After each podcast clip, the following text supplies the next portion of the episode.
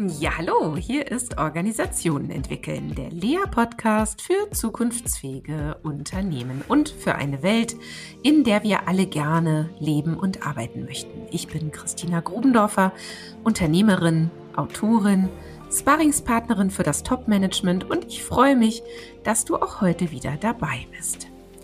Hast du denn eigentlich schon ein Weihnachtsgeschenk, zum Beispiel für deine Kollegen oder deine Kunden? Falls nicht, dann könnte ja auch mein neues Buch The Real Book of Work genau das richtige Geschenk sein. Mit einem Augenzwinkern, es ist das Aufklärungsbuch für Führungskräfte. Wir sehen im Markt überall Unternehmen, die sich voller Hoffnung in Veränderungsprojekte stürzen. Doch statt auch rasch Erfolge zu verbuchen, sei es durch die Einführung selbstorganisierter Teams oder Trainings zum agilen Mindset für die Führungskräfte, geht es alles andere als schnell in die gewünschte Richtung. Um ein Unternehmen erfolgreich zu führen, sollte man eine Vorstellung davon haben, wie Unternehmen wirklich funktionieren. Da helfen weder Vergleiche mit Maschinen, Schiffen oder sonstig Trivialem, noch reicht es, sich mit simplen Appellen oder moralinsauren Forderungen zum Beispiel auf den Weg zu New Work zu machen. Organisationen haben eine ganz eigene Funktionslogik, die man verstehen kann um sie zu verstehen, braucht es aber einen anderen Blick auf Organisationen. Man muss sich verabschieden von Ideen der Wahrheit, der Kontrolle, der Einfachheit. Und das widerspricht sich mit gängigen Managementansätzen. Das Buch räumt auf, sowohl mit tradierten Ansätzen als auch mit den vermeintlich besseren, den neuen Sichtweisen von Arbeit, Führung und Organisation.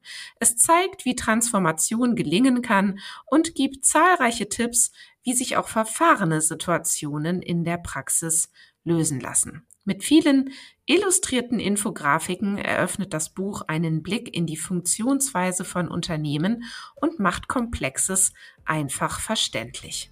Du hast es selbst noch nicht? Na, dann sichere dir rasch ein Exemplar und du bekommst es natürlich überall, wo es Bücher gibt. Ja, heute gibt es hier im Lea-Podcast mal wieder eine Gastepisode, denn ich war eingeladen bei Arne Schröder im Kurswechsel-Podcast. Arne hat mit mir auch über die Mythen unserer Arbeitswelt gesprochen und dabei sind wir tiefer eingetaucht in das Thema Eigenverantwortung.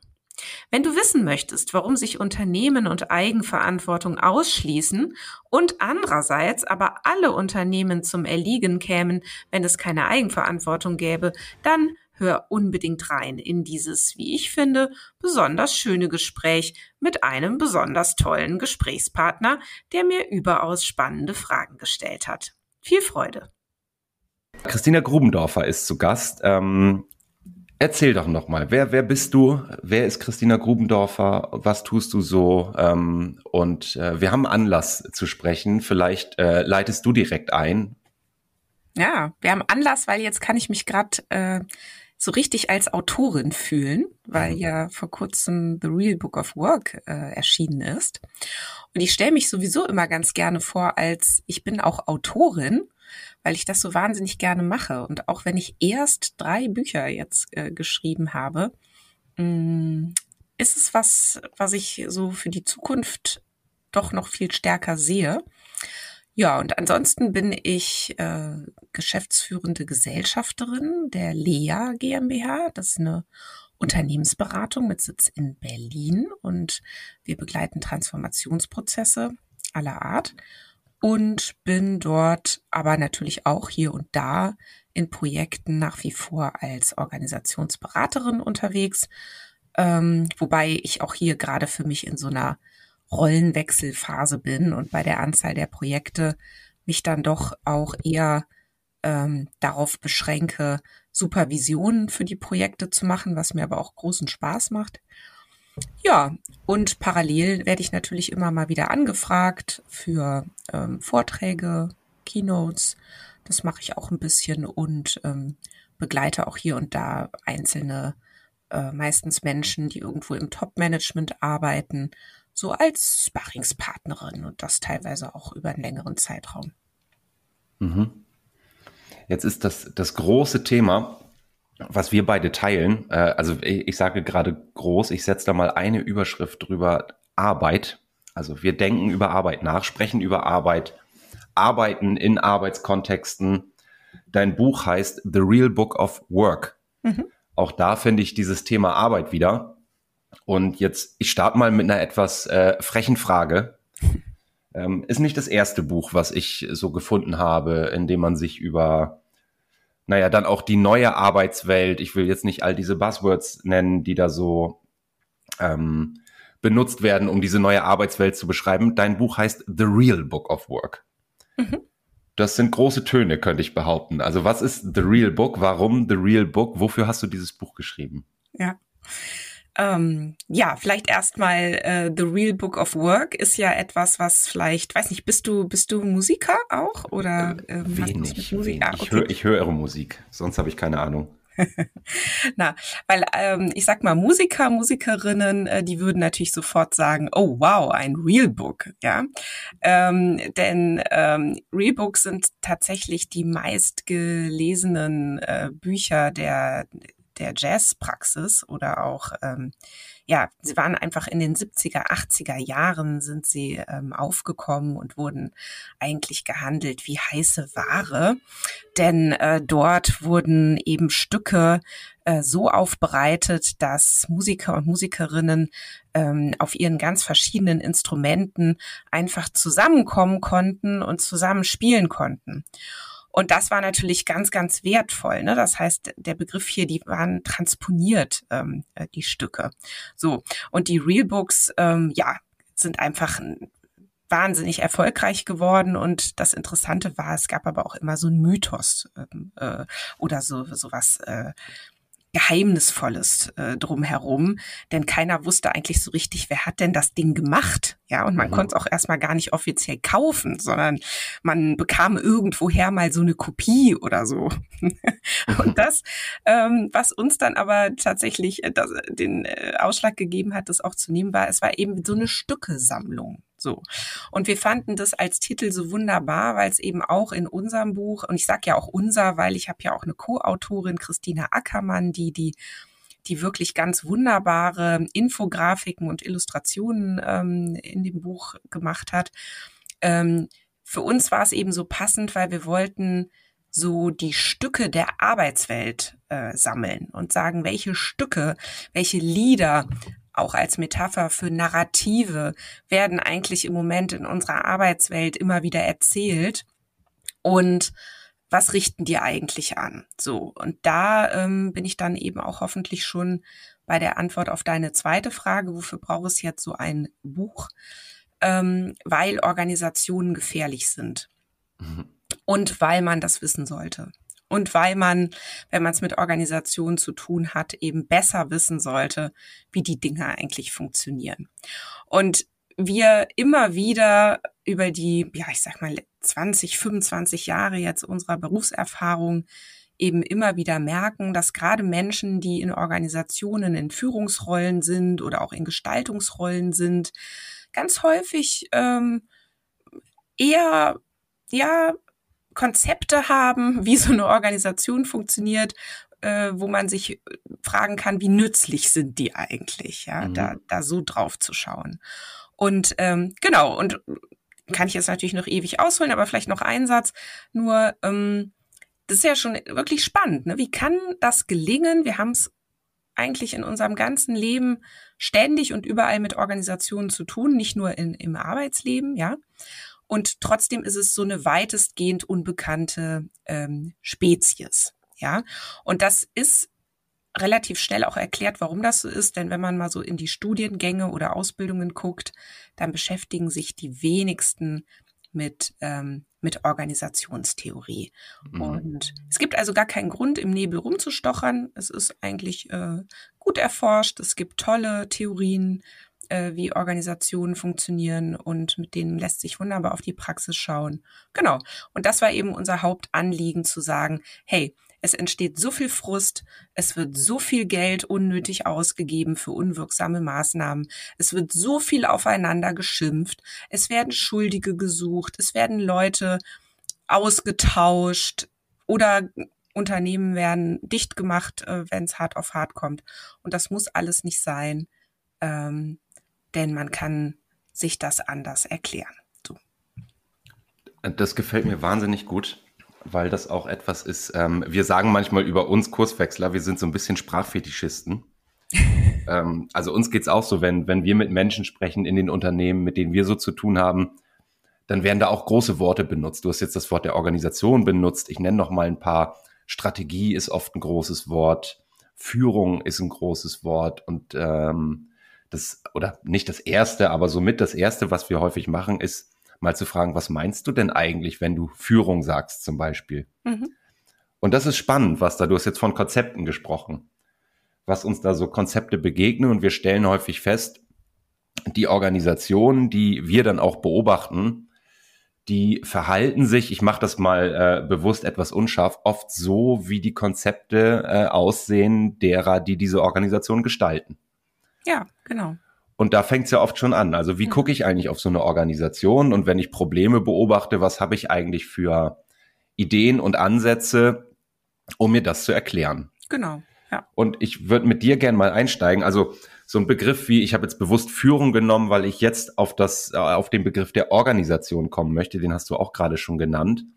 In vielen Unternehmen ist das ja, na, ich habe mal diese, dieses, diese Vokabel des Flutschbegriffs aufgegriffen. Also ein Flutschbegriff, der immer wieder benutzt wird und jedem so irgendwie durch die Finger rutscht, aber es ist selbstverständlich, über Organisation zu sprechen. Zum Teil gibt's Abteilungen, die sich mit Organisation befassen, also Personal- und Organisationsentwicklung ist oft sowas.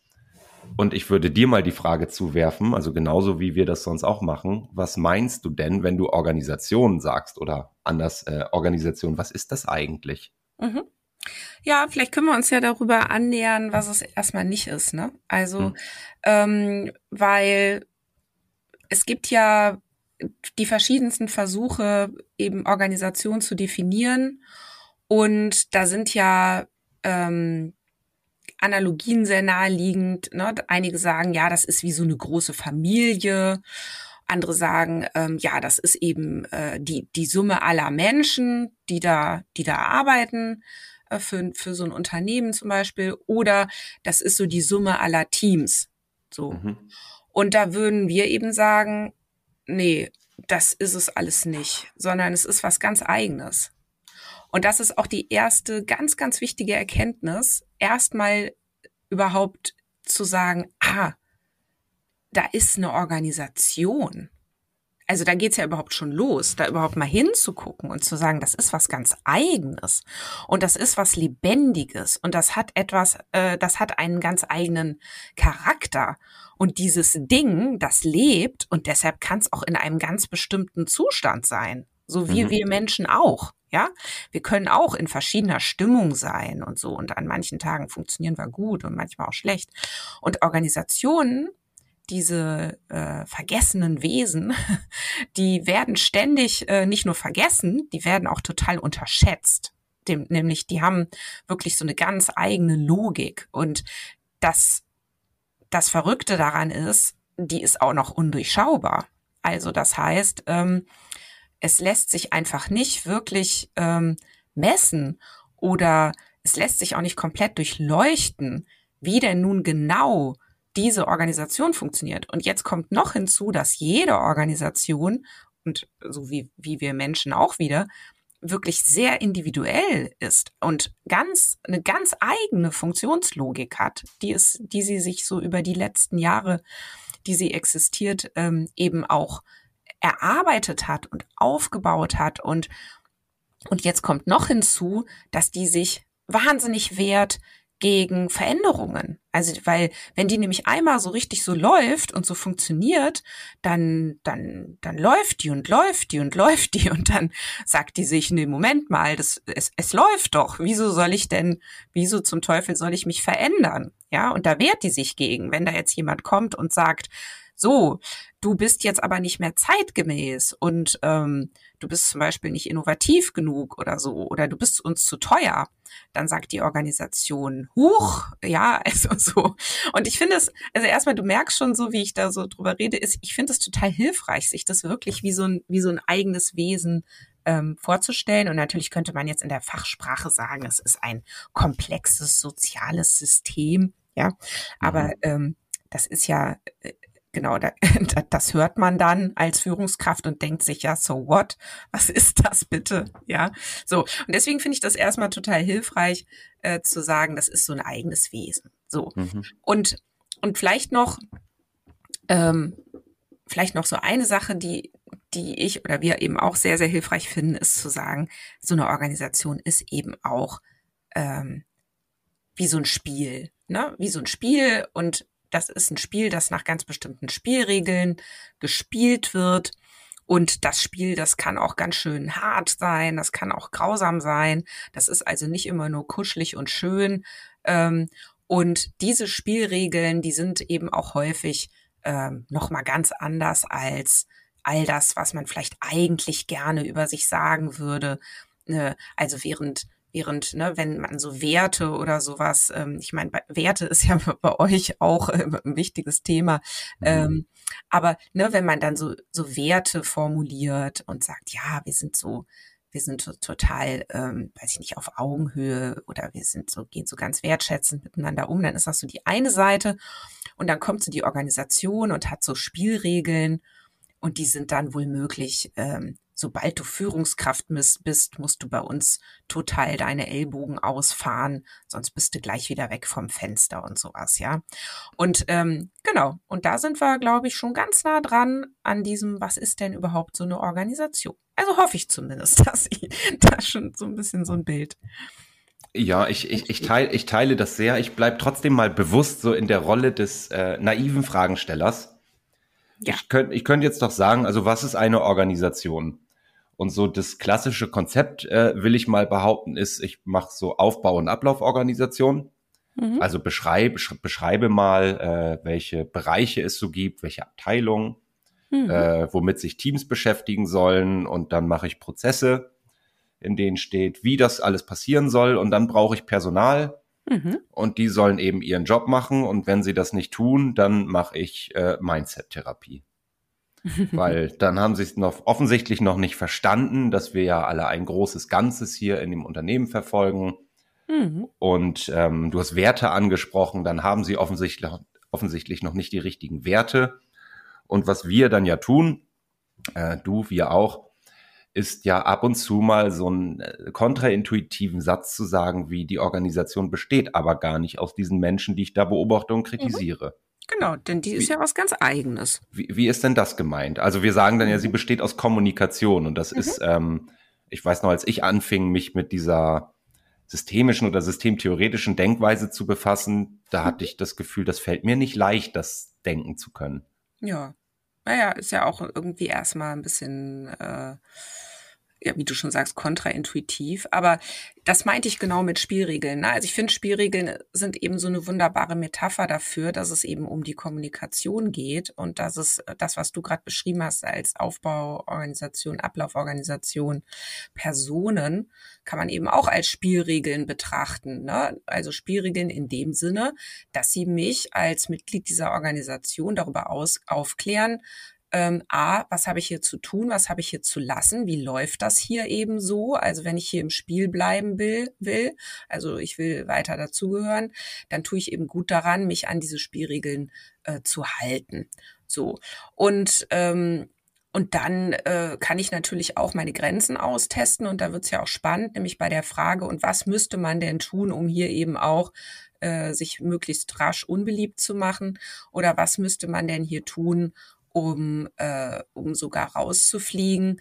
Und dann äh, sind wir eben bei diesen, äh, bei diesem ganzen Thema Spielregeln als Erwartungserwartung. Ist mhm. da wieder so ein Fachwort, das du ja auch kennst, denke ich. Aber ne, mhm. ne, so dieses, ähm, äh, was glaube ich also äh, ist hier jetzt opportun? So. Und in diesem ganzen Spektakel äh, muss ich dann jetzt meine Leistung erbringen. Ja, das heißt, ich bewege mich hier auf einem, also es ist wirklich wie so ein Geländerennen jeden Tag, ne? Also ich, oder wie so ein, wie so ein Lauf durch einen Dschungel. Ähm, und das Tolle ist, die Leute, also die meisten Leute, die in Organisationen arbeiten, die können das auch total gut. Ja, also die, ähm, die können sich wahnsinnig gut an all diese Erwartungen halten und das sogar, ohne dass sie das alles total bewusst überhaupt mitkriegen würden oder reflektieren. Also da ist der Mensch als soziales Wesen wirklich toll, ne? Was er da so mhm. in der Lage ist, ne? Das alles mit zu, in Betracht zu ziehen. Und ähm, und ich möchte ja noch ergänzen, du hast ja diese drei Kategorien gerade genannt, ne? Äh, könnte man jetzt die Kultur noch dazu addieren, ne? die ja auch noch ganz eigene Regeln sind in Organisationen. Mhm. So. Und jetzt kommen wir natürlich, ich glaube, darauf willst du ja auch hinaus, ne? Du hast ja gerade schon so ein bisschen ketzerisch gesagt, ja, und dann läuft es nicht so und dann müssen wir irgendwie die Mindsets verändern. Und da könnte man eben sagen, na ja, aber wenn man das jetzt mal ernst nimmt, zu sagen, es sind doch die Spielregeln, die so eine Organisation in ihrer ganz eigenen Struktur und Verfasstheit ausmachen, dann wäre es doch auch eine gute Idee, sich, bevor man jetzt irgendwas da verändert, erstmal anguckt, was sind denn das überhaupt so für, für Spielregeln? Vor allen Dingen auch rund um vielleicht ein Problem, das ich jetzt betrachten möchte.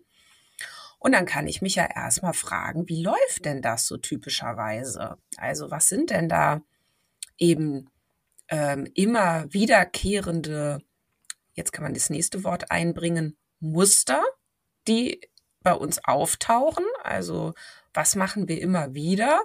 Und wie erklären wir uns also darüber, dass wir jetzt, bleiben wir mal dabei, vielleicht zu wenig innovativ sind? So. Mhm. Und dann wäre es doch nur sinnvoll, wenn man jetzt schon was verändern will, dass man zunächst mal schaut, wie können wir denn diese Spielregel oder Regeln wohlmöglich auch mal aussetzen oder wie kann man auch eine neue einführen. Ähm, und das ist sehr viel ökonomischer als jetzt, ne, nehmen wir mal große Organisationen mit Tausenden von Leuten, jetzt anzufangen, darüber nachzudenken, wie können wir denn jetzt deren Einstellung zum Thema Innovation verändern. Mhm. Das wäre ja sowas wie Mindset verändern, ja. Genau. Woran kannst du erkennen, dass dein Unternehmen Handlungsbedarf im Hinblick auf Führung hat? Stelle dir und deinen Kollegen die folgenden drei Fragen. Erstens, bewegen sich Ideen weder vertikal noch horizontal durchs Unternehmen? Zweitens, behindern sich Führungskräfte gegenseitig, statt sich zu beflügeln? Drittens, wird wenig über die Zukunft gesprochen? Wenn Handlungsbedarf im Thema Führung besteht, dann wende dich gerne an uns bei Lea. Wir sind deine Spezialisten für die Führungsentwicklung in deinem Unternehmen. Wir arbeiten mit dir in Co-Kreation und auf Augenhöhe zusammen. Wir bringen jahrelange Erfahrung mit und bearbeiten deine Herausforderungen mit viel Substanz. Wir werden von anderen Beratungsunternehmen als Thought Leader bezeichnet. Das freut uns. Doch das Vordenken ist für uns nur ein Mittel zum Zweck, nämlich dich besser zu machen. Wir stehen für einen Blick auf die Dinge, der oftmals gegen den Mainstream geht. Das ist nicht immer nur bequem, aber wirksamer. Davon sind wir überzeugt. Führung wirksamer machen mit Lea. Sichere dir jetzt deinen unverbindlichen Kennenlerntermin für das Jahr 2024. Schreib mir direkt oder nutze dafür das Kontaktformular auf unserer Website www.become-better.org. Weiter geht's mit dem Podcast. Ich würde gern ein, äh, eine Analogie zitieren, die du in deinem Buch bringst. Die ist von dem Fritz Simon mit dem Schiedsrichter. Mhm, ja. Weil das, glaube ich, das veranschaulicht für mich sehr schön. Ich kannte die nicht. Ich fand das super. ähm, so wie sich das mit dem Menschen und der Organisation zueinander verhält. Ähm, vielleicht darf ich das kurz zitieren. Hm, gerne. Ähm, es geht, korrigiere mich, wenn ich es falsch wiedergebe. Es geht darum, stell dir vor, liebe Hörerinnen, liebe Hörer, du gehst das erste Mal zu einem Fußballspiel in ein Stadion. Du hast keine Ahnung, was Fußball ist und jetzt sitzt du dort auf der Tribüne und was du nicht sehen kannst, ist der Ball und die Spieler der beiden Mannschaften. Was du aber sehen kannst, ist den Schiedsrichter. Und jetzt beobachtest du dort einen Menschen, der äh, über diese Rasenfläche wie so ein aufgescheuchtes Huhn offensichtlich hin und her läuft und wild gestikuliert und dann mal in seine Trillerpfeife bläst und du fragst dich, ist denn der wahnsinnig geworden? Und äh, ich erweitere diese Analogie mal. Ähm, stell dir vor, das ist deine erste Erfahrung. In der nächsten Woche gehst du wieder hin, da ist ein anderer Mensch, der diesmal Schiedsrichter ist und der tut genau das Gleiche. Und jetzt denkst du, hier sind ja lauter Verrückte. Also wenn nächste Woche wieder so einer kommt und der verhält sich auch, was ist denn? Die Leute muss man doch irgendwie mal, die müssen doch mal ihr Mindset ändern. Und dann geht sozusagen das Licht an und du siehst plötzlich den Ball und die Spieler und stellst fest, ach, der Schiedsrichter verhält sich zu dem Spielgeschehen. Also je nachdem, was die Mannschaften machen, wie die Regeln dieses Fußballspiels sind und so weiter. Und dann komme ich ja da drauf, so geht's, glaube ich, der ist gar nicht verrückt, sondern der verhält sich total vernünftig, weil er diese Rolle Schiedsrichter hat. Mhm. Und dann, ich habe extra den zweiten dazu erfunden, kann ich ja sagen, jetzt ist es egal, was der erste oder zweite für ein Mindset hat, sondern sie füllen ihre Rolle aus. Und äh, um diese Analogie zu benutzen äh, und in unser Gespräch mal so mit einzuführen, äh, wenn ich jetzt das Gefühl habe, das ist kein gutes Verhalten, was ich da beobachte, dann muss ich ja nicht die Einstellung des Schiedsrichters verändern. Ich glaube, in dem Buch schreibst du, es könnte sein, dass das ein Rassist ist. Mhm. Ja, wenn ich das wüsste, würde ich vielleicht moralisch sagen, okay, das will ich nicht, der soll nicht Schiedsrichter sein, aber das Schöne für die Organisation sozusagen das Fußballspiel ist, für den betrieblichen Ablauf ist es erstmal nicht wichtig. Mhm.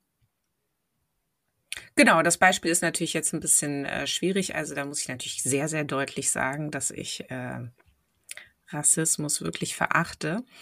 Ähm, genau, aber ich habe das Beispiel gewählt, um es eben wirklich so deutlich zu machen, ne, dass einfach das, was ein, eine Person denkt, erstmal nicht Business der Organisation ist, es sei denn, es wird natürlich dann sichtbar und stört. Ne? Und dann kann man sich selbstverständlich als Inhaberin eines Unternehmens zum Beispiel auch gegen so eine Person entscheiden.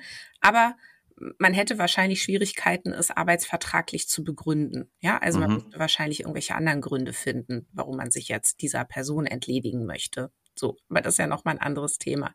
Ähm, genau, aber was ja dieses Beispiel hier so schön zeigt, ist, dass äh, wir uns verhalten, gerade in Organisationen, und ich finde, das ist der Augenöffner überhaupt, eben über den Kontext dieser Organisation mhm. erklären, über das Zusammenspiel mit den anderen, über, man könnte auch sagen, die Interaktion, über die Beziehung, über die Kommunikation, also über alles, was irgendwie so dazwischen und drumherum passiert.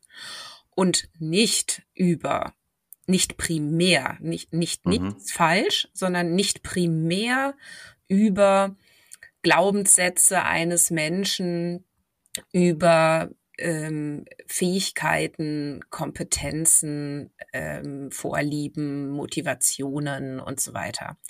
Selbstverständlich spielt auch all das eine Rolle. Gerade, also wenn ich jetzt, ne, nehme ich mal, ich nehme mal ein bestimmtes Problem, suchen wir uns mal eins aus. Es gibt irgendwie ein Team und dieses Team ähm, hat mit äh, der Führungskraft Probleme. So, und mhm. das Team lehnt sich jetzt gegen diese Führungskraft auf und das wird total hochgekocht und ähm, die Organisation sagt, uiui, ähm, da müssen wir jetzt aber mal genauer hingucken und jetzt gucken wir uns diesen Fall mal an. So, und dann kann es natürlich sein, dass man in diesem ganzen Prozess feststellt, aha, ähm, das wäre auch vielleicht ganz gut, mit dieser Führungskraft mal an ihrer Einstellung zum Thema Teamführung oder so zu arbeiten. Mhm. Ja, dann kann das selbstverständlich auch ein guter, ein guter Weg sein, äh, so ein Problem aus der Welt zu räumen. Aber wenn wir auf organisationale Probleme schauen, also ne, die Organisation ist, hat vielleicht ähm, das Gefühl, sie, es wird das Potenzial gar nicht richtig ausgeschöpft. Ja, man könnte mehr Wertschöpfung betreiben oder man könnte Kosten einsparen, man könnte neue Kunden gewinnen, man könnte neue Märkte erobern, man könnte äh, neue Produkte entwickeln, mehr als jetzt, ne, und so weiter. Dann sind das, sage ich mal, Herausforderungen oder Probleme, die kann man nicht an die einzelnen Beteiligten dranhängen, sondern dann muss man sich nämlich wirklich fragen, ähm, wie sind wir hier organisiert?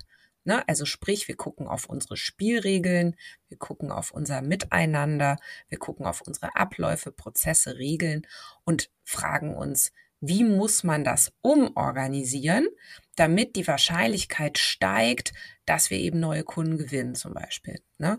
Und und nicht, wie müssen wir unsere Leute schulen, dass die jetzt irgendwie endlich mal eine positive Einstellung zum Thema Akquise oder sowas haben. Mhm. Das kann man natürlich auch anschauen, aber ja, das ist doch ähm, wesentlich unökonomischer.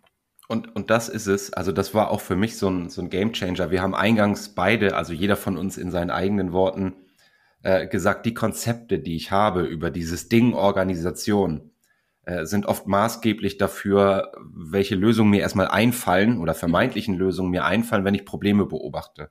Genau. Und wenn ich jetzt dieser Idee folge, ähm, du hast das so schön gesagt, eine Organisation, das könnte ja die Summe aller Menschen sein ähm, dann sehe ich ja in jedem Problem den oder einen Menschen als Ursache. Genau. Weil das so mein, das, das Konzept ist, was ich anwende. Und mit dieser Idee, die Organisation ist aber nicht die Summe aller Menschen, sondern vielmehr das, was zwischen den Menschen passiert, die Kommunikation am Ende, dann komme ich ja auf andere Gedanken. Richtig. Ne, so wie du, so wie du das gerade äh, geschildert hast. Also wenn ich diese Analogie, die benutze ich auch gerne, eine Organisation als ein Spiel zu betrachten, was den Menschen, die, die es braucht, um es zu spielen, selbstverständlich, aber natürlich dieses Spielbrett zur Verfügung stellt. Also ich könnte die Analogie übertragen und sagen, sowas wie eine Aufbauorganisation, das ist vielleicht das Spielbrett. Und dann gibt es Spielregeln, die, also die Prozesse, die, die Ablauforganisation. Ähm, und ich beobachte äh, dummes Spielverhalten, so würde ich es mal sagen. Dann ist ja die Frage, ob die Menschen sich dumm verhalten oder ob das Spiel dumm ist. Mhm. Genau. Und, und das finde ich diese entscheidende, das ist ja so diese systemtheoretische Perspektive auf Organisation. Du hast es ein komplexes soziales System genannt, ähm, was ich einen großen, großen Mehrwert finde, ähm, wenn wir einleiten mal diese Frage. Jetzt haben wir schon eine halbe Stunde über die erste Frage gesprochen, Christina. äh, was ist eine Organisation ähm, stellen? Verrückt. Ja, aber vielleicht, ja, aber es ist auch, finde ich, so der Kern, ne? Das ist auch so der Kern des Real Book of Work, zu einem anderen Blick auf organisationale Probleme einzuladen, nämlich zu einem Blick, der nicht immer die Menschen beschuldigt als defizitär, als falsch, als verkehrt, als, ja, Ursache für, für diese ganzen Probleme, sondern die eben äh, also ein, ein, ein Blick auf Organisationen, der eher dazu einlädt, jetzt mal da ganz, ganz anders hinzuschauen, zu sagen, wie ist eigentlich ähm, unser Zusammenspiel hier organisiert und welche Spielregeln und Muster haben wir eigentlich und wie kann man an denen denn ansetzen, ja? Mhm. Und das heißt, ich erkläre mir die Probleme wirklich anders und dadurch, dass ich sie mir anders erkläre, komme ich natürlich auch auf ganz, ganz andere Ideen, wo man jetzt anzusetzen hätte. Mhm. Lass uns mal, lass uns mal, du beschreibst ein paar Mythen in deinem Real Book, jetzt wo ich es auch verstanden habe, also diese, diese Stücke, die dort gespielt werden. Mhm. Ähm, es gibt ja diese Stücke, die gerade sehr trenden in der Arbeitswelt, ob das New Work ist, ob das Agilität ist. Ähm, ich überspringe die mal, weil die haben wir, die hast auch du in deinem Lehr-Podcast ja schon sehr, sehr intensiv äh, behandelt. Ich möchte mal eins nehmen, was mir gerade sehr äh, aktuell wieder häufig begegnet. Mhm. Ähm, das spielt auch so ein bisschen mit rein, was du eingangs gesagt hast, dann werden Werte formuliert, wie sich die Menschen zu verhalten haben. Und was ich da oft drin finde, ist sowas wie mehr Verantwortung bitte. Ja. Die Leute nehmen keine, übernehmen keine Verantwortung. Und was ich sehr cool fand, als ich äh, den, dieses Stück in deinem Buch gelesen habe, dass du sehr klar schreibst, also so klar, wie ich es, glaube ich, noch nie gelesen habe, die Grundidee von Organisation ist eigentlich das Gegenteil von Verantwortung. Mhm. Wie ist das denn gemeint? naja, also das ist natürlich auch ähm, erstmal ein Satz, der kann einen schon mal erstmal stören, ne? Mhm. So, weil da ist ja der Aufschrei, der Aufschrei gleich auch zu hören. So, was, ne? Also ohne Verantwortung geht ja doch auch gar nichts. Und das möchte ich auch gleich sagen. Und das ist auch eine richtige Aussage.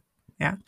Ähm, aber wenn man noch mal guckt, was ist überhaupt eine Organisation und was sind eigentlich die Grundprinzipien des Organisierens, dann landet man natürlich ganz schnell bei Konzepten, die man, die, die kann man jetzt Terrorismus nennen, die kann man Bürokratie nennen, ja. Mhm. Ähm, und da kommen die natürlich irgendwie auch her ursprünglich mal. Aber da geht es vor allen Dingen darum, sich zu überlegen, wie kriege ich hier eben bestimmte Routinen rein. Also man könnte auch einfach sagen, es wird eben nun mal organisiert. Mhm. So, und organisiert heißt, es wird Arbeit aufgeteilt und verteilt und zugeordnet. Und da geht's jetzt erstmal nicht darum, dass jetzt alle Leute da irgendwie drüber hinweggehen sollen und sagen, nee, ach, also die Maschine hier, die hier vor mir steht, ähm, also das möchte ich doch mal bezweifeln, ob das jetzt wirklich hier das Optimum ist und sich irgendwie ein, seinen Werkzeugkoffer von zu Hause mitbringt und anfängt, diese Maschine mal auseinanderzunehmen, ja. Mhm. Ähm, oder wenn jemand im Marketing arbeitet, dann wäre das wahrscheinlich auch erstmal wirklich recht unerwünscht, dass eine Person hingeht und sagt, also bei mir in der Nachbarschaft, da bin ich davon überzeugt, da würden noch viel mehr Leute unser Produkt kaufen. Ich glaube, ich mal mir jetzt mal selber so Plakate und hänge die bei mir an den Zaun. So. Mhm. Und unser Logo, das finde ich in Orange eigentlich auch gar nicht so schön. Das male ich jetzt mal lila. Ja, so. Mhm. Also so überspitzt formuliert wird, glaube ich, schon klar, ähm, darum geht's nicht, ne?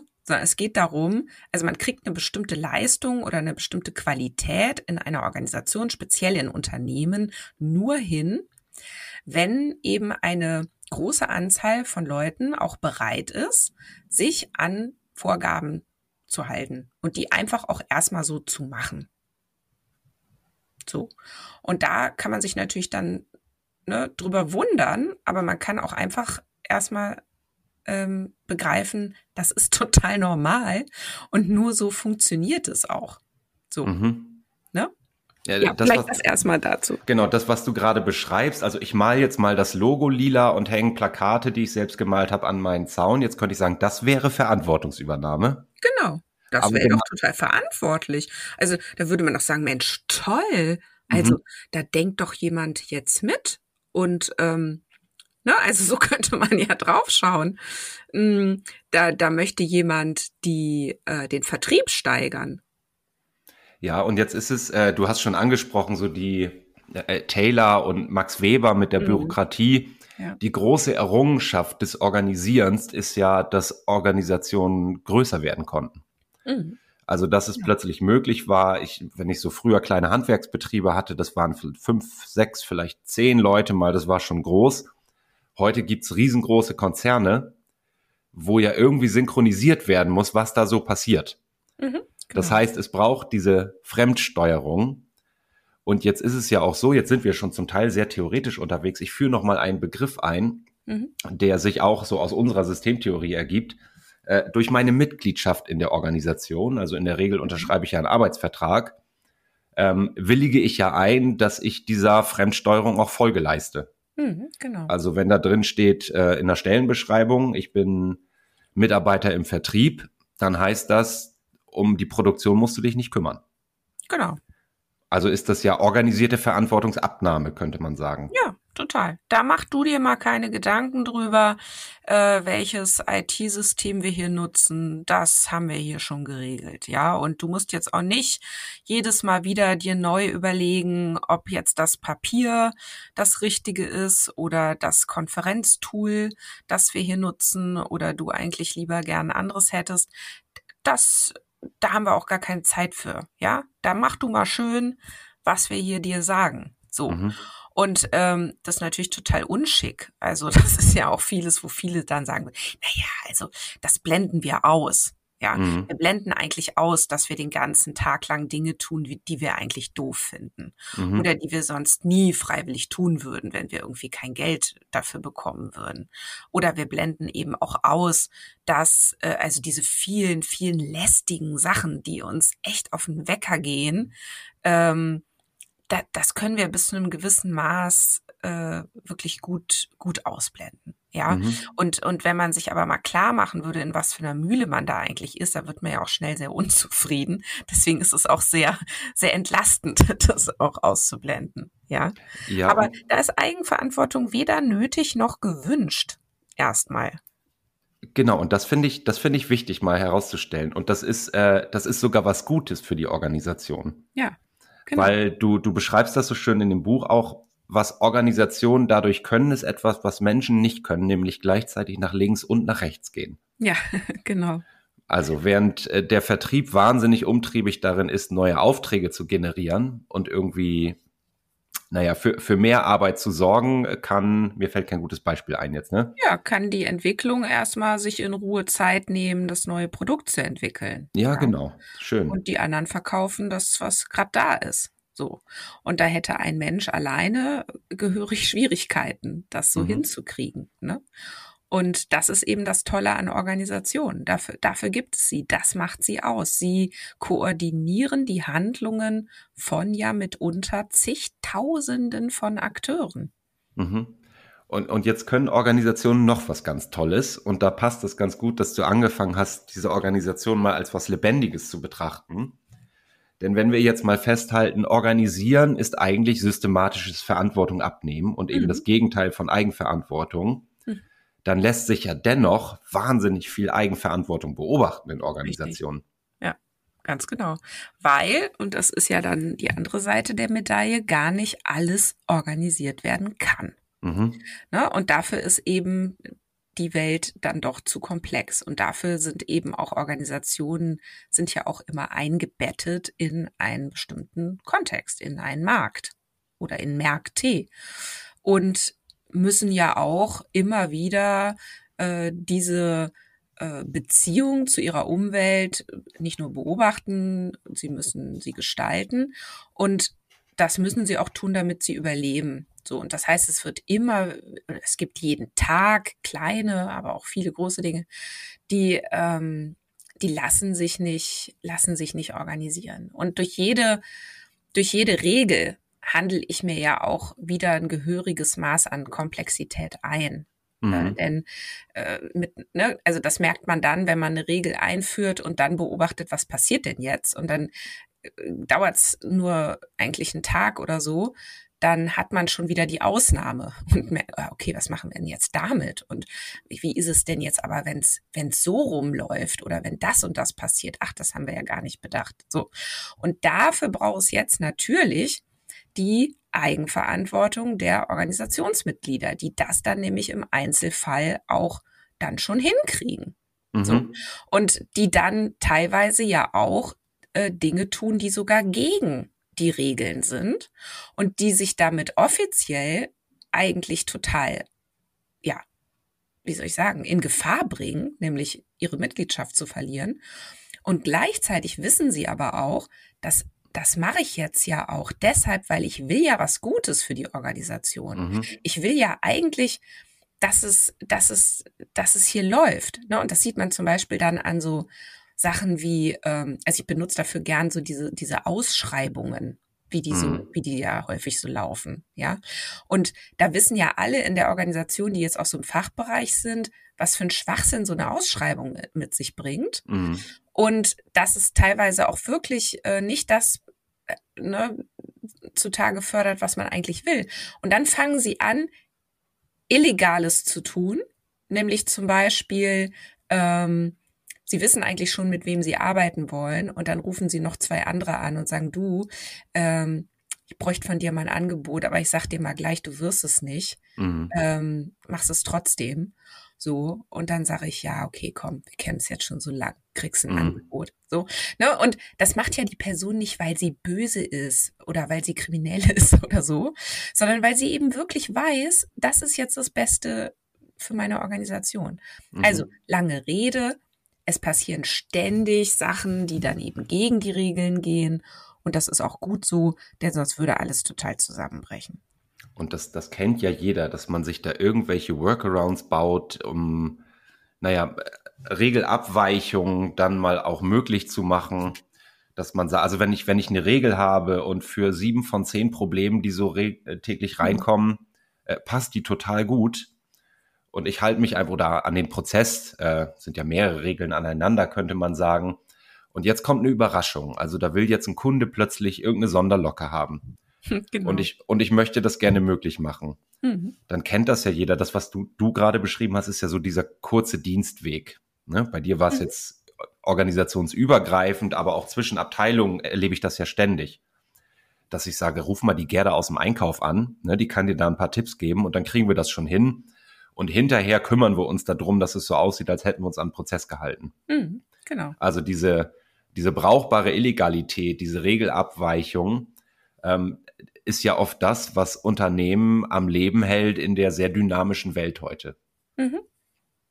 Genau. Und das kann dann eben manchmal klappen und manchmal nicht. Und ich habe ja in meinem Buch auch so eine schöne Geschichte, ist eine meiner Lieblingsgeschichten von einer Taube, von einer toten Taube, die in der mhm. Auffahrt eines Unternehmens liegt und sich der Geschäftsführer da wirklich, ja, dran auf, also er regt sich wirklich sehr drüber auf und, und, und, ähm, und nimmt es eigentlich als Zeichen dafür, dass äh, keine Eigenverantwortung da ist in seinem mhm. Unternehmen mhm.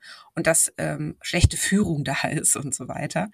Und dann kann man aber auch einfach sagen, naja, in dem Fall hat es jetzt eben nun mal einfach nicht geklappt, weil ne, tote Taube wegräumen war jetzt irgendwie niemanden, hatte niemand in seiner Arbeitsanweisung. Und es hatte aber auch niemand die Idee, ähm, wenn ich die jetzt wegräume, dann ist mein Kunde vielleicht glücklicher oder so. Und dann klappt es eben halt auch manchmal nicht mit der Eigenverantwortung, ja. Äh, und es wäre vielleicht auch sogar ein Regelbruch gewesen für irgendjemand, der vielleicht mhm. dort im Schichtbetrieb arbeitet und vielleicht sich dachte, oh nee, ich muss jetzt meine Karte stempeln in den nächsten fünf Minuten. Ich habe jetzt auch einfach keine Zeit, dieses Ding da wegzuräumen. Ja, ja man stelle sich vor, der würde noch einen Unfall haben dabei. Ja, oh je. man müsste genau. fragen, was machst du denn da auf dem Hof? Da gehörst genau. du gar nicht hin. Was läufst du denn da rum, wo der LKW da um die Ecke kommt, ja? Mhm. Ähm, genau, ja. Und das, das, äh, ja, insofern muss man eben immer gut gucken, was passiert denn da und wie schlimm ist denn das jetzt nun wirklich? Mhm. Und was für ein Fass mache ich da jetzt auf? Ja, also ich, ich würde mal, ich versuche das mal irgendwie zusammenzubringen mit äh, vielleicht gelingt mir so ein schmissiger Satz, ich würde sowas formulieren wie, wie Eigenverantwortung äh, entsteht in Abwesenheit von Steuerung oder ja. der formalen Organisation oder man könnte sagen hinter dieser formalen Organisation. Ja, ähm, oder oft durch diese brauchbaren Illegalitäten, die dann auch, wir nennen das ja oft die Hinterbühne, die auf der Hinterbühne stattfinden. Mhm, ja. das, das Wesen von, äh, jetzt sage ich mal, formaler Organisation ist aber nun mal Steuerung. Ja. Ähm, das heißt, wenn ich nochmal so die, die Kunden von uns auch, die dann sagen, wir brauchen mehr Eigenverantwortung im Unternehmen, dann kann ich das nicht methodisch erzeugen. Richtig. Ne? Und Sondern da ist ich, diese mh, Paradoxie drin, ähm, dass genau, ne, Eigenverantwortung einzufordern, beseitigt sie gleich wieder. So habe ich das mal so auf den Punkt gebracht. Denn äh, das ist so dasselbe Paradox wie äh, sei spontan. Mhm. Oder ähm, ne, die Ehefrau sagt zu ihrem Mann, ähm, ach Mann, ich, ähm, ich bin so traurig, dass du mir nie Blumen mitbringst. Mhm. Und wenn er es jetzt zukünftig tut, dann ähm, hat sie ein Problem, denn sie weiß immer nicht, macht er das jetzt nur, weil ich das gesagt habe.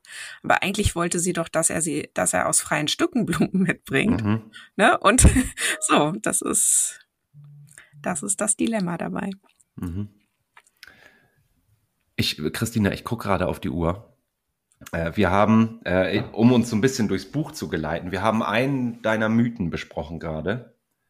Es sind in Summe neun, glaube ich. Jetzt gucke ich mal, ich habe ja. es, es sind neun Mythen, also neun Stücke, die du besprichst. Vielleicht nutze ich die Gelegenheit mal, um darauf zu verweisen. Mir macht es gerade wahnsinnig Freude, das zu lesen. Ich bin noch nicht durch.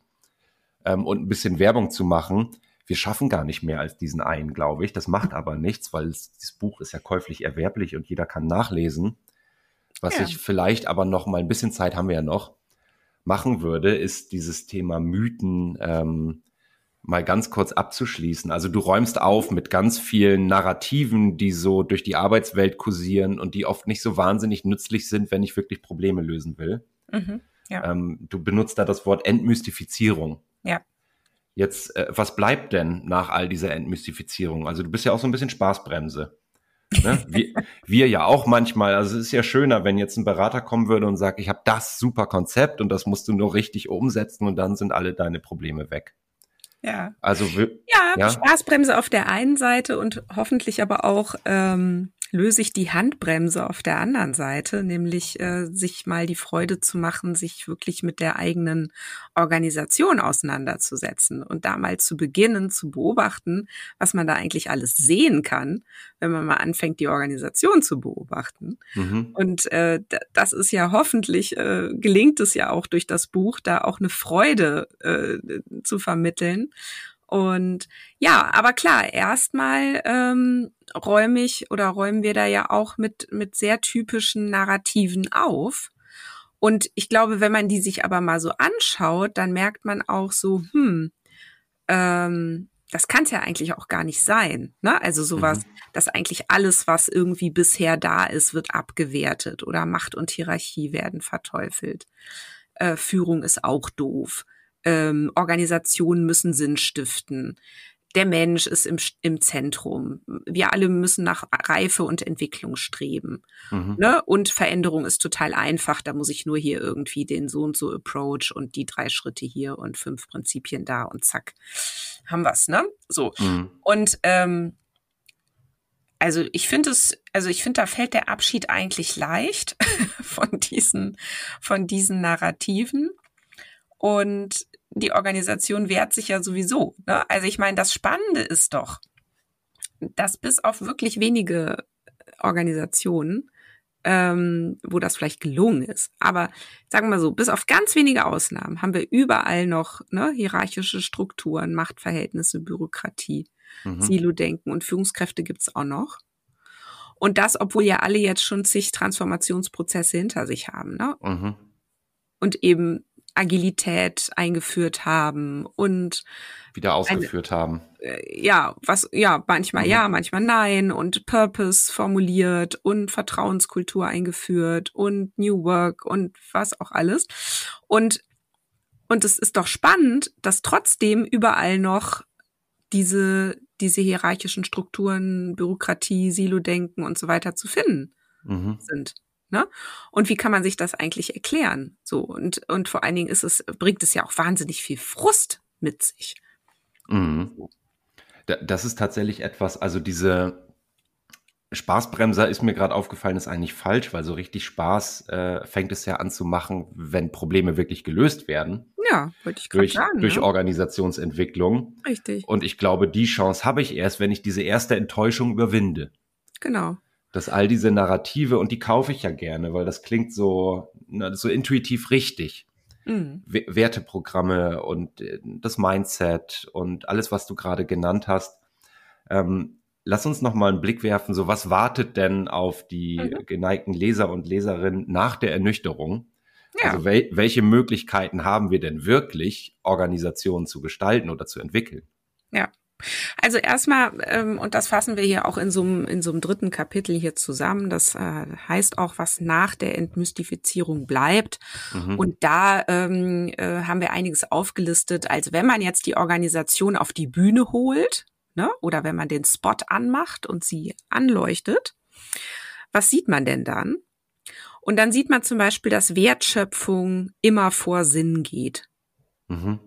So, da könnte man jetzt auch schon wieder sagen, oh nein, und das ist doch immer alles parallel und so weiter und das, das bedingt sich doch und das sind Interdependenzen, ja. Aber was eben auch oft vergessen wird, ist, dass Unternehmen insbesondere ähm, einfach auch mehr Geld einnehmen müssen, als sie ausgeben können. So. Mhm. Ähm, oder der zweite Punkt, ähm, Show must go on. Ja, also man kann nicht so tun, als könnte man jetzt alles mal on hold setzen und jetzt anfangen, da die, ähm, die Organisation auf New Work auszurichten, ähm, sondern man macht es ja im laufenden Betrieb.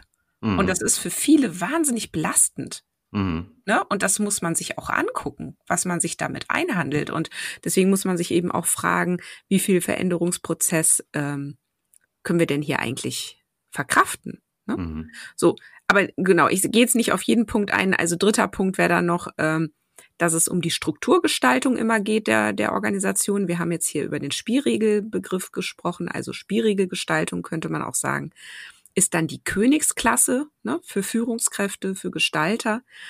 Ähm, viertens, man kann nicht normieren und das ist auch Quatsch, ne, sondern Organisationen machen immer sowohl als auch. Und ähm, man sollte unterscheiden zwischen einer, einer Schauseite und eben der Organisationsstruktur. Das ist auch noch eine wichtige Erkenntnis, dass Organisationen eben vieles tun, ähm, weil sie damit natürlich auch Erwartungen bedienen des Marktes oder oder und aber eigentlich genau wissen, das ist jetzt wirklich nur das Schaufenster und dahinter sieht's noch mal anders aus. Und dass man eben, wenn man über Menschen spricht im Kontext von Organisationen, lieber über Personen sprechen sollte, nämlich über den Teil, ähm, der dann auch in Organisationen ähm, äh, sichtbar wird oder auf den man dann auch seine Erwartungen zurechnet. Und dass natürlich eine Organisation auch immer Führung braucht, äh, was aber nicht heißt, dass man sie an, an Führungskräfte unbedingt hängen muss. Mhm. Ja, und da gibt's am Ende des Buchs auch noch ein Kapitel äh, zum Thema Führung. Also was heißt denn jetzt eigentlich Führung als Arbeit an der Organisation? Mhm. Das, das Fass mache ich nicht mehr auf, weil ich also nee. das finde ich sehr, sehr wichtig. Das für, für mich ist Führung äh, genau das. Also zu fra Fragen nach Orientierung zu stellen, Fragen ähm, nach Entscheidungsfindung zu stellen, Rahmenbedingungen zu gestalten. Ähm, ich würde nochmal, ich, ich finde ganz schön, und das ist uns, glaube ich, zumindest gelungen, in dieser Podcast-Episode mal so rauszunehmen, dass die allermeisten Probleme, nicht alle, aber die allermeisten, wenig mit den Persönlichkeiten meiner Leute zu tun haben. Ja. Ähm, äh, zumal man ja auch sagen kann, ich habe ja im Moment auch keine anderen, also ich muss ja mit ihnen. Hm. Ähm, ich würde die Frage auch beantworten oder ergänzend beantworten vielleicht, welche Zugriffsmöglichkeiten habe ich ähm, und auch über die Seite kommen, welche habe ich nicht. Ähm, mhm. Was ich nicht tun kann, ist Mindset-Therapie. Also mal abgesehen davon, das hast du schon gesagt, dass das wahnsinnig aufwendig ist für Organisationen mit hundert oder tausenden Leuten, die ganzen Mindset zu therapieren, ist das auch, das steht mir nicht zu, finde ich. Das ist äh, unanständig und übergriffig. Was ich aber machen kann, ist, wenn ich das mal so nehme, was du gesagt hast, sie als Personen in diesem Spiel zu betrachten, zu gucken, äh, was tun die denn jeden Tag? Welche Erwartungen sind formuliert an diese Person? Also das ist ja in so klassischen Unternehmen dann oft über Stellenbeschreibungen geregelt. Also in welchen Rollen sind sie unterwegs? Ich kann Personen in andere Rollen einsetzen. Ich kann die Rollen verändern, also die Erwartungen an die Rolle. Ich kann ähm, die Programmatik, das ist unser Fachsprech, verändern. Also ich kann mit anderen Methoden arbeiten, ich kann Strategien verändern, Ziele oder Nicht-Ziele verändern. Ich kann, also du weißt, was ich gerade tue. Es mhm. geht um Dinge, die ich wirklich entscheiden kann. Mhm. Und meine, ich, ich höre mal auf, das würde zu lang werden, aber mein Fazit ist, äh, das beobachte ich auch ganz häufig, Unternehmen arbeiten sich so tierisch an dem ab, was ich gar nicht entscheiden kann. Ja. Ja, verrückt, ne? Mhm. mhm. Ähm, ja, wie du schon merkst, das kann man einfach nur so stehen lassen. Dann machen wir das doch, oder? Was bist du noch nie gefragt worden zu deinem Buch? Wünsch dir noch mal eine abschließende Frage. Ähm, ob Spaß gemacht hat, das zu schreiben. Hat Spaß gemacht? Nee. Nein, also sagen wir mal so. Ähm, jetzt muss ich, erlaub mir drei Sätze, das zu erklären. Also mhm. eigentlich natürlich ja. Ich liebe es zu schreiben. Und es ist so schön, dass es jetzt endlich mal wieder gelungen ist, dass ich mir die Zeit eben auch, ähm, ja, rausgeschnitten habe. Ähm, und da und daran zeigt sich jetzt auch schon, äh, warum es dann auch teilweise wirklich keinen Spaß gemacht hat und echt anstrengend war weil drumherum bei mir diesmal so dermaßen das Leben getobt hat, dass ich wirklich solche, ich musste mich so heftig abgrenzen von allem, um wirklich diese Ruhe mir zu erarbeiten, die ich brauche, um zu schreiben. Ich bin überhaupt kein Typ, der hier und da mal ein Stündchen schreiben kann, ja, mhm. sondern für mich ist das echt so richtig so ein Eintauchen und ich muss dann echt, also am besten stehe ich wirklich morgens auf und weiß, es steht heute gar nichts anderes an, außer zu schreiben. Mhm. Und das am besten wirklich tagelang hintereinander. Und dann komme ich in diese, ja, einfach äh, den Dingen auf die Spur, ja, und dann entwickeln sich auch neue Gedanken und so weiter. Und das ging diesmal so wahnsinnig schlecht, weil ich parallel ähm, einfach familiär ganz viel um die Ohren hatte, weil wir umgezogen sind, weil wir ein Haus umgebaut haben in der Zeit, ähm, weil bei uns in der Firma ganz viel los war, was mich äh, gefordert hat. Und deswegen war es schon echt eine harte Nummer. Naja, ja. aber vielleicht, also ich halte das, äh, das Ergebnis deiner Arbeit ja gerade in der Hand in Form deines Buches. Ich finde, es hat sich sehr gelohnt. Dankeschön. Ähm, ich packe mal einen Link zu dem Buch in die Show Notes. Äh, sag doch noch mal, äh, wo ich gerade bei Show Notes bin. Wo finde ich dich noch so? Also für unsere HörerInnen. Also ich bin auf LinkedIn ganz aktiv. Also wer Kontakt zu mir aufnehmen möchte, ähm, super gerne über LinkedIn. Und ansonsten, ja, findet man mich in der Öffentlichkeit ähm, ähm, gar nicht so sehr.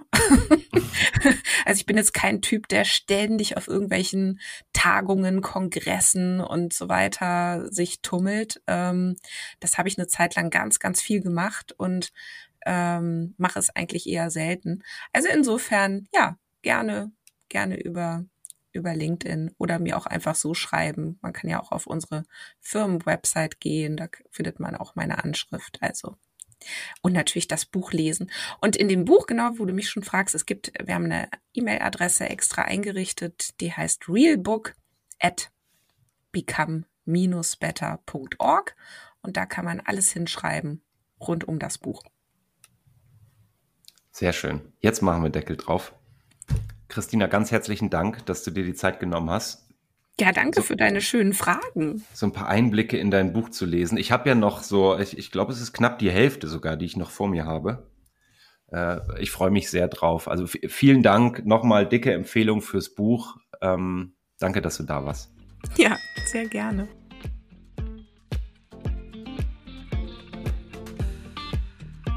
Ja, das war Organisationen entwickeln, der Lea-Podcast für zukunftsfähige Unternehmen. Danke, dass du wieder deine Zeit mit mir verbracht hast. Gefällt dir mein Podcast?